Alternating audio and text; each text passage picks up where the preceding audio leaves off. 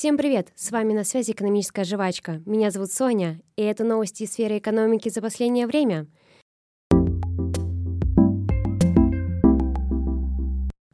И к первой новости – Спад внешней торговли Китая. Согласно данным, в последние месяцы наблюдалось падение показателей роста экспорта и импорта в Китае. Спад был вызван локдаунами во время пандемии коронавируса и глобальными рецессиями, которые тормозят не только внешнюю торговлю Китая, но и других стран в целом. По мнению экспертов, такой спад мог быть также вызван из-за ослабления юаня по отношению к доллару. Но в прогнозах предполагается рост китайского экспорта и импорта из-за укрепления торговых связей с Россией и странами АСИАН. И сразу же ко второй новости. Ожидание подорожания доллара до 110 рублей.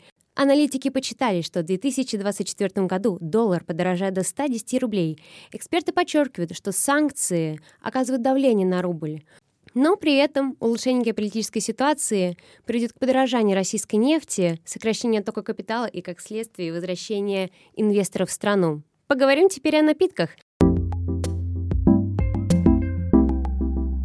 Если заметили, что раньше тратили 80-100 рублей на чашку кофе, а сейчас все 200, то это неудивительно, ведь за последние 7 лет цены на чашку кофе выросли на 118%. Такой рост мог быть из-за плохого урожая кофе, валютных колебаний, а также различного рода издержек бизнеса.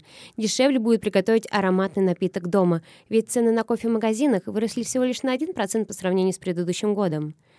Тем временем исследовательский университет Высшей школы экономики выявил долю покупателей паникеров в России. Опрос, проведенный летом в 2023 году, показал, что около 10% совершают покупки в панике от новостей, ожидая дефицит товаров в будущем. Также такого рода потребление имеет инвестиционный характер.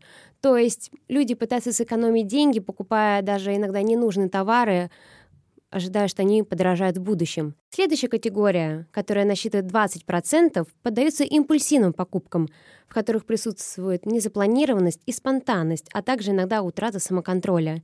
И последняя категория, 25%, совершает покупки, чтобы справиться с тревогой или стрессом, или как иначе склонны к импульсивным покупкам. Но стоит отметить, что в отличие от импульсивного и панического потребления компульсивные покупки отличаются длительностью и повторяемостью, а также возможностью приобретения патологических характеристик. Все мы знаем, что такое шопоголизм, поэтому лучше составить список продуктов и товаров, которые вы хотите купить заранее. И последняя новость на сегодня. В США удвоился показатель детской бедности. В 2022 году более 12% американских детей жили в семьях, находящихся за чертой бедности. Дело в том, что правительство США решило выдавать расширенный налоговый кредит на ребенка, что, по их мнению, могло бы сократить уровень детской бедности и улучшить качество жизни детей. Но в действительности все оказалось иначе, и это лишь ускорило процесс падения. По мнению экспертов, налоговый кредит мог оказаться дорогим, а также мог побудить родителей работать меньше за полученных средств.